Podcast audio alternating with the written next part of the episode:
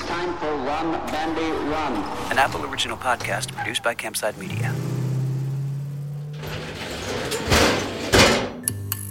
Milwaukee County Medical Exam, case 1056/81. Her body is a white female, age of 30 years, received into the morgue about 5:28.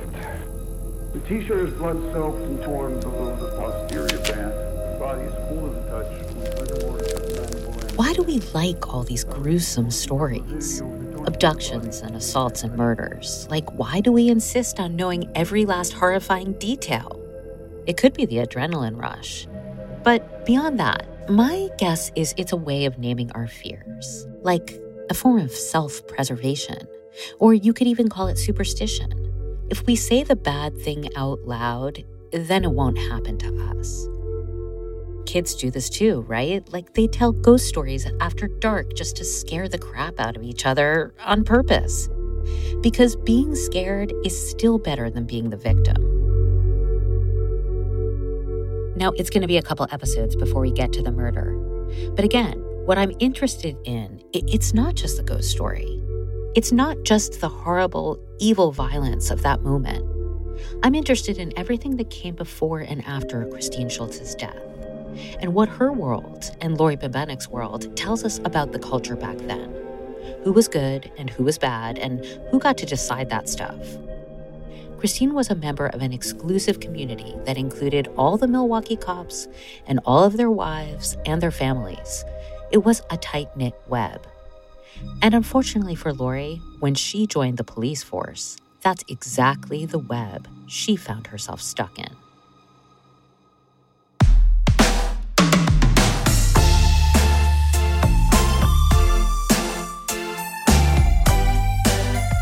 This is Run Bambi Run, an Apple Original podcast produced by Campside Media. I'm Vanessa Grigoriadis, and this is episode 2.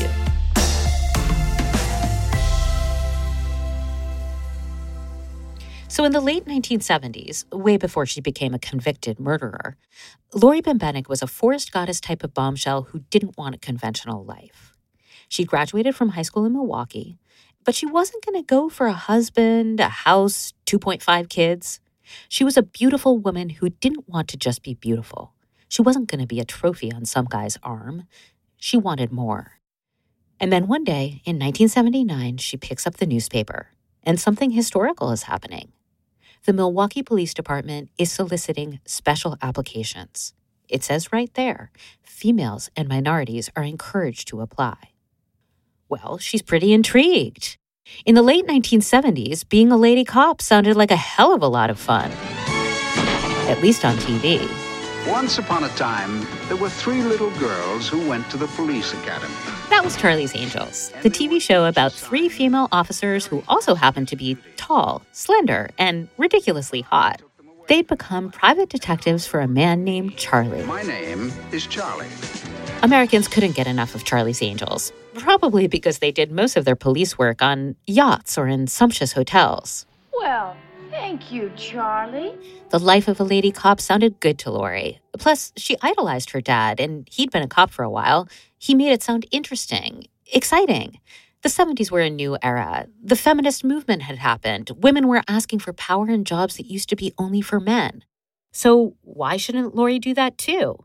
She even had a specific goal in mind to accomplish on the police force. She wanted to help rape victims. She knew the cops were terrible at that. Now, even though some of you might think, pretty weird that Laurie Bembenek, this young woman who hates playing by the rules, is taking a job that is the rules, there was a lot that was good about becoming a police officer from Laurie's perspective. Money, pension, and a meaningful job. Laurie's biographer, Chris Radish, chalks it all up to youthful idealism. Laurie was very naive. There's no doubt about it. You know, in many ways, she was still just barely past her teenage years when she entered the police department. And I guess she was borderline cocky. She was really sure of herself. She had been raised to think that she could do and be anything she wanted to be. Laurie was ready to shatter the glass ceiling and have some foxy police escapades. But this wasn't Hollywood. It was Milwaukee. And in the real world, people didn't see law enforcement as a place for women at all. The Milwaukee Police Department was exactly the sort of blue-collar brotherhood you'd expect it to be. Well, let me just take you back to 1983. In the city of Milwaukee, Harold Breier was the police chief. He ran that department almost like a czar. I mean, it was locked down. That was Meg Kissinger. She's a professor at Columbia University now, but she was a reporter back then. And she's talking about Chief Harold Breier, one of the most infamous bullies in the history of American policing. Of course, I can only speak for the Milwaukee Police Department. To put it quite simply, we have no problems. Yeah, not someone you want to get stuck next to at a party. The police presence in Milwaukee was tremendous. You couldn't swing a cat without hitting a cop. There was a lot of swagger. They would wear these kind of hip boots. They almost looked like kind of Gestapo uniforms.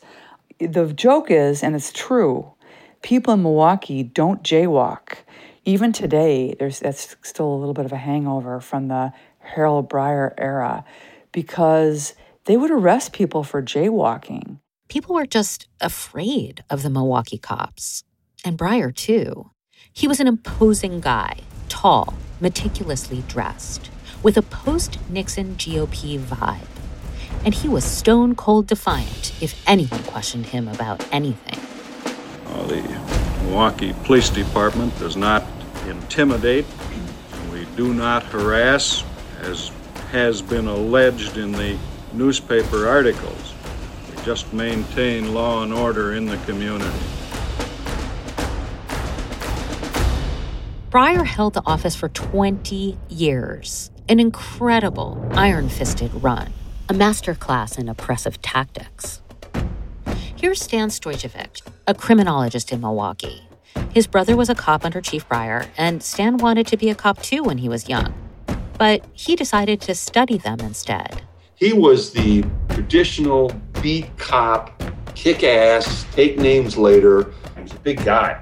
And a gruff personality, you know, and said all these crazy things. But, you know, former cops who loved the guy. Oh, the guy was the best thing since sliced bread. He shot and killed two people as chief. He was having lunch, and the guy came in to rob the bar. And he said, in between bites, I just took out my gun and I shot him in the head. Judge, jury, and executioner. That's how Chief Harold Breier ran his department. A columnist once wrote that he was more than a person. He was an attitude, law and order personified, unbending and unchanging. The ethos, or what he was trying to put forward, was law and order, a heavy hand. I believe a lot of it was racially motivated, you know, keep the black citizens in their place. I don't think it's controversial to say Harold Breier was a racist. We are one of the most segregated cities in the country.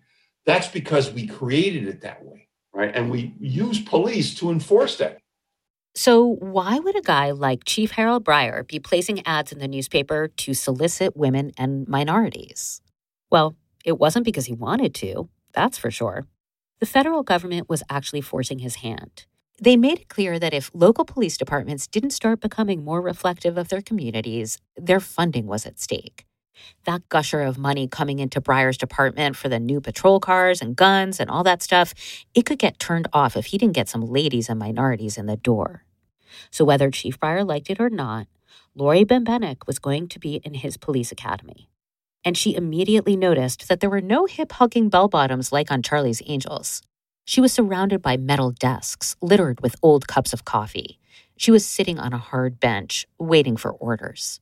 And right away, because the cops thought Bembenek was too hard to say, she got a dumb nickname, the one that she'd have for the rest of her life. Well, during training, somebody looked at her and said, oh, look at her. Her eyes are as big as a deer. I'm going to call her Bambi. Oh, she hated the nickname, just absolutely hated it. Laurie was a strong-willed woman, and she didn't want to be thought of as a plucky baby deer. But women were outnumbered here at the academy. There was a sea of men, 45 of them, and 11 women. Those 11 women would become Laurie's squad, to be millennial about it. Tracking them down today via phone, social media, whatever, it was incredibly hard. But you'll be hearing from a few, starting with Linda Reeves. She was in the B section. I'm in the R section, alphabetical order stuff. All the women in the academy had different reasons for being there. Linda had a kid early, and she was looking for stability. But as a Black woman at the very white, very male police academy, she stuck out. So I was what they call a double minority. There was not that many women on the job or anybody that looked like me, Black or white, didn't really want to work with you because it was a male-dominated field. And most of the men did not look at women as being someone who could be with them in a fight. The thing is, Linda and Laurie were also supposed to be just like the men. Their blue uniforms were identical to guys, except cut smaller. They were supposed to erase their typically feminine traits. I remember I was standing at roll call one time, and I had lipstick on. Sergeant came up to me, look to your right, look to your left. Do you see anything different? And they were two guys. I said, no. He said, look again. Is anybody wearing lipstick? No. Well, then why are you wearing lipstick? All of us had to cut our hair. You couldn't have nothing going past your collar. You couldn't put it up in a bun.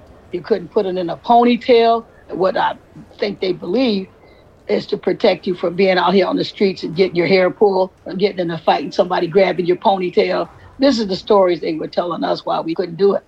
Laurie actually got a wig and stuffed her hair under it, so she didn't have to keep it quite as short. A lot of the women did that. Store Laurie's wig in your memory bank, please. It'll turn up later, just saying. Anyway, Linda's point was the women had to look like men, perform like men, even in the physical training, like running and lifting, which for Laurie didn't seem to be such a problem. Laurie was athletic. Laurie was in great shape, very strong. And Laurie was a lot of fun. My brother was in the recruit class with Laurie Bembenek in 1980. Stan Stojevic again. And he used to tell me, we have to run around the track. She would beat all the guys, right? And he said that would piss off so many guys. And he said, what the hell's, what's the matter with you? But that was, this is a male culture. Laurie made waves. She wasn't demure and she wasn't quiet, like a good little girl. She spoke up to her superiors, arguing when one of them said a rape victim was asking for it. And she openly questioned why there weren't any high-ranking women in the department. She was definitely a woman who loved being her own kind of woman, and that meant being someone who was self-confident, and of course, back then, that meant you were bossy and a bitch. But Laurie kept her eyes on the prize, and in the summer of 1980, she made it through all the exams, and she ended up graduating 6th in her class. She hadn't just survived, she excelled. Her parents were probably excited, her friends were impressed that she stuck with it, and with her new salary, she bought a new car, a flame orange Camaro. But when she got on the actual police force, she found that things were even weirder than they'd been in the academy.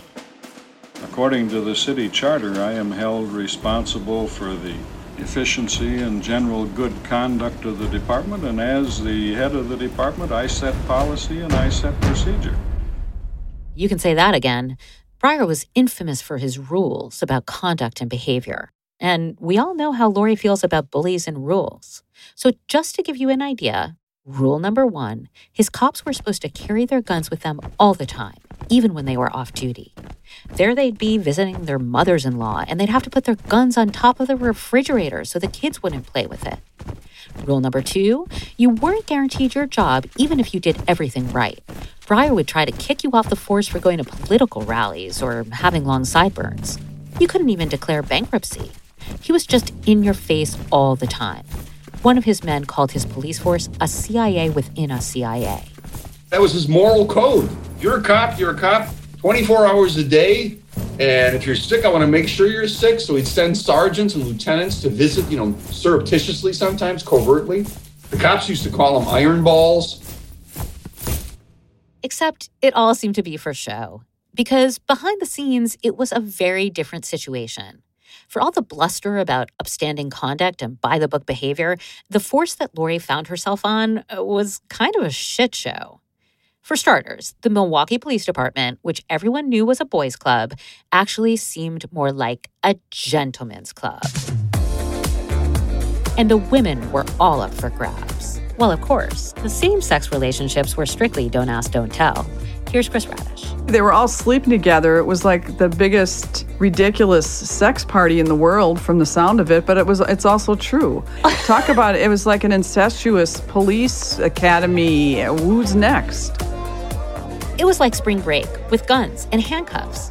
And to be fair, none of this bothered Laurie that much. She was the rebel teen, right?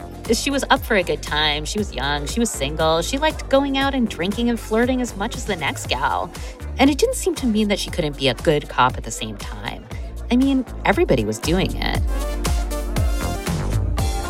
Clearly, Laurie had a high sex drive. She loved physical attention, and there's absolutely nothing wrong with that. We're empowered women now. We can enjoy sex, can't we?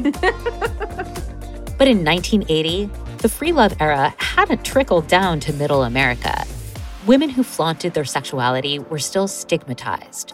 They were called sluts, or worse. Maybe that's why the hookups and the way Laurie was acting made her friend Linda Reeves nervous. We got along, except you know those were not somebody you want to hang out with because you knew the type of life that they appeared to be leading. Because we had a thick binder of rules and regulations. It was easy to break one of those rules. So I didn't want to take the chances of getting fired and having to start all over again. That I didn't want to get caught up in the lifestyle that they were in. What was that lifestyle? Drinking, hanging out with these guys, after work, letting their hair down. They like to look provocative in the lockers, What does that mean? Provocative in the lockers? Well, I don't know how to explain it. If I ain't seen no room for wearing no Victoria's Secret stuff in the locker room. You get your clothes on, you go home. Okay, I got it.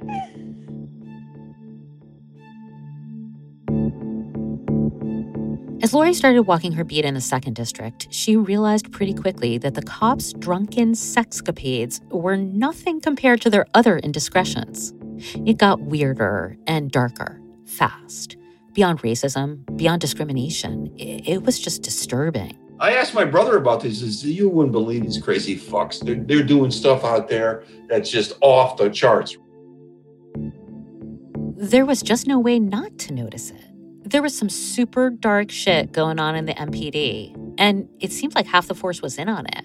She told me, rule violations were in the hundreds. Timothy Meyer was a journalist in Milwaukee at the alternative newspaper, The Shepherd Express. You'll learn that Laurie befriended journalists quite a bit, and they will become important to the murder story. Laurie would send him a list of everything she saw as a cop. Squads would park in the cemetery at night after the bars closed and sleep away 3 or 4 hours on late shift or drink in squad parties. Cops walking a beat were getting free drinks at bars. Some were selling pornographic films from the trunks of their cars. They used and sold drugs. Brutal, unnecessary force on suspects in handcuffs. Seeing girlfriends on duty while their wives trusted they were at work. They engaged in oral sex from prostitutes. They paid their informants with drugs.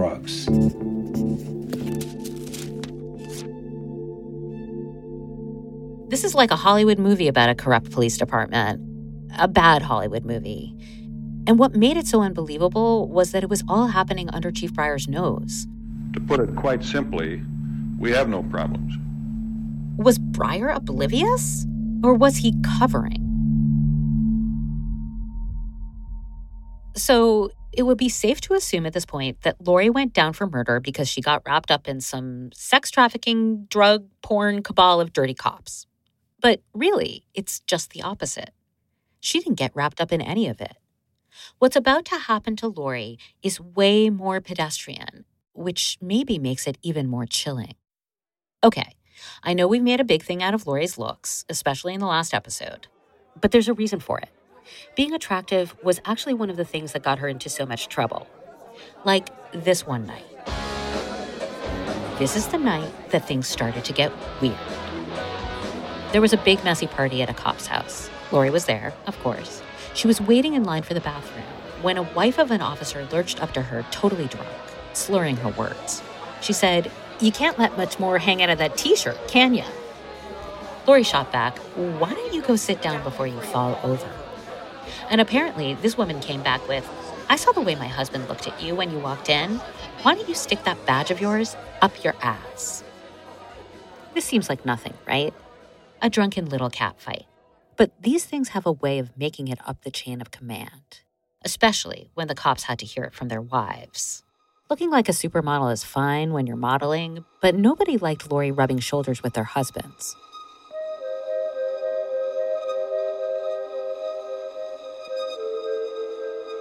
Laurie got reprimanded, and then suddenly she started having problems. When she rolled up to a crime scene with a bunch of broken glass, a superior made sure she was the one to clean up the mess. Because, he said, women are good with a broom. He made her change a tire in the rain, all alone. It wasn't a big deal, but something felt wrong. It was like she was the one getting punished. This white, male-dominated kind of profession now was being asked to, take women in. And this was a woman who was, had a mouth on her and spoke up when something went wrong. Oh, boy, no. Not in this male culture. And especially with Breier at the top. I want to introduce you to one more woman from Laurie's class. And this one I want you to remember, because she's going to end up being bad news for Laurie at every turn. Her name is Judy Zess. Judy was a brunette with shimmering, feathered hair. She was sort of chic by Milwaukee standards. She spoke French. She told Laurie that she'd studied in Switzerland. Now, we did everything we could to reach Judy. Let's try her cell. Sorry, you have reached a number that has been disconnected or is no longer. Your automated voice messaging system is not available. Hey, I'm looking for Judy Zess. You have our wrong number. We obviously couldn't reach her by phone, so we tried to send a letter to her last known address.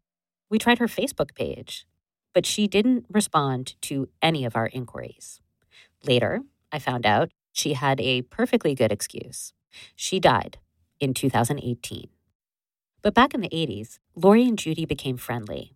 They liked going out together. And one night, not too long after the cat fight at the party, they went to see a concert. A big one. The funk band, Rufus and Chaka Khan. They had a few margaritas, and when they got to their seats at the show, Judy lit up a joint. It was dark. It was sweaty. Who cares? And then Laurie went to the bathroom. When she came back, the seats were empty. But then she saw a guy putting Judy in a headlock and leading her out the door. He looked like a plainclothes cop. At least this is Laurie's version of what happened. Because when Judy got taken downtown, she apparently realized that the only way she could save herself was by selling someone else out. If these cops wanted to take down a female recruit, she'd give them one. It just wasn't going to be her. According to Laurie, Judy told the cops that she herself wasn't the one smoking pot. Somebody else was smoking pot. Somebody she was sitting with. The next morning, Laurie's superiors brought her in before roll call even began. They'd found a tiny butt end of a joint under her seat at a concert with an infinitesimal amount of marijuana, but they were acting like they were making a major drug bust. The thing is, even if Laurie hadn't been smoking weed herself, they said that just knowingly being present was technically enough to fire her. Laurie said she didn't smoke pot. And really, who knows? The point here is that they wanted to get rid of her any way they could. And Laurie knew it was just an excuse. I think there's a big difference between prostitution rings and pornography and drugs and cops drinking and filing false reports than smoking a doobie. There's a bit of a difference. None of it's right. If you're not supposed to be doing it, but we're not always good girls, I guess. Thank God. Laurie hoped that was the end of it, just more intimidation. But soon she called her district station to confirm her schedule, and the bomb dropped. The captain answered, and he told her, "Don't bother coming in." Fired. Just like that. Like she was a seasonal waiter in a resort town, getting cut from a schedule. End of story. She felt betrayed, and she was furious.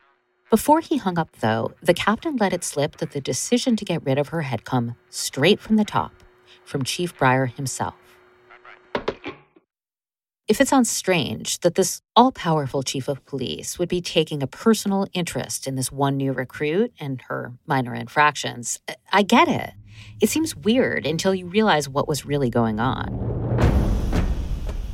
The federal government could keep track of how many women Breier hired to be police officers, but they weren't keeping track of how many of them he fired.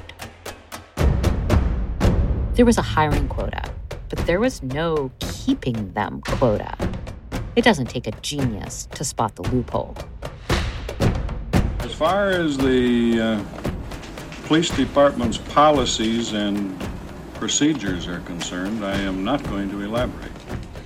In fact, out of the 11 female recruits who started with Laurie's squad, Breier found a way to get rid of 8 of them. And Laurie wasn't going to stand for that. Now, vowing vengeance on the police department, like Laurie did, that's scary stuff. Cops live by the code. You never talk, and you never snitch. If you don't live by that code, you might find yourself calling for help in the middle of a shootout, and those calls going unanswered. The only thing as bad as snitching was going to the press. But if she wasn't a cop anymore, they couldn't tell her what to do. And she didn't care anyway. She made a pact with herself that she'd take them down. The name Laurie Bembenek first came to light to me in August of 1980. For many years, more than 30 years, I was a reporter at the Milwaukee Journal. And later, this is Georgia Pabst. More recently, she made a documentary about Latino immigrants to Wisconsin. Georgia's had a long career. The newsroom was a bustling place, a lot of clacking, a lot of shouting across the newsroom. So this one morning, I went to the rewrite desk and I started looking to what was going on and what was new. And I forget how I got the news, but 3 women had been fired in 1 week. And this was like, whoa. You know, I said to myself, this is really interesting, because in those days, there weren't a lot of women on the police department. And with Chief Breier being the, what shall we say, polarizing and macho man kind of chief, it was not believed that he was welcoming of women in the police department. So the fact that these 3 women were on the force, fired in their probationary period, was a story. I believe I tried to call all the women. Laurie Bembenek was willing to talk to me. She had been fired for, quote, untruthfulness and making a false official report. After they talked on the phone, Laurie strode right to the newspaper office to meet Georgia and tell her everything she knew. She was this tall blonde wearing a jogging suit. Athleisure, like today, was hot in the 80s. She came to my desk and we started talking. Her affect always seemed to be the same, which was kind of calm, just a very nonplussed attitude all the time. Every time I talked to her, it was very even keel, like, oh my gosh, you know, here it is. What am I supposed to do about all this? Laurie seemed calm, but there was a lot brewing underneath. Right away, Georgia realized she meant business. This wasn't just a story about recruits getting cut for petty crimes. It struck me as a story, you know, of the changing way that society was dealing with women and law enforcement. You want to fit in, but they make it so hard. An attractive woman who wanted to be a cop complaining about it was a standout. And it was like a flashing light, if you will. A flashing light that could be used as a beacon. Laurie walked out of the meeting with a sense of purpose. She was like, look what happened to me and look how I was treated, and maybe it's my turn to stand up and do something about it to help all the other women. Help other women, sure. But she also wanted revenge. And declaring war on a bunch of angry, ruthless, shady dudes with all kinds of guns and power, it could get dangerous. As you know, there's going to be a dead body soon. And why Christine died? It has a lot to do with Laurie serving her revenge on the police department cold. Next time on Run Bambi Run. The crowds were massive. Police officers are on stage, totally nude. They had perfume onto their ponytails so that when they passed by the customers' tables, they get a whiff of this beautiful perfume, and it clings there much longer. On bad days, you know, I feel persecuted. It's been difficult, you know. He needed to conquer somebody, and she was the most beautiful woman he had ever seen, and he wanted her, and he had to have her. I said then, you know, it's only going to be a matter of time. They're going to end up killing somebody.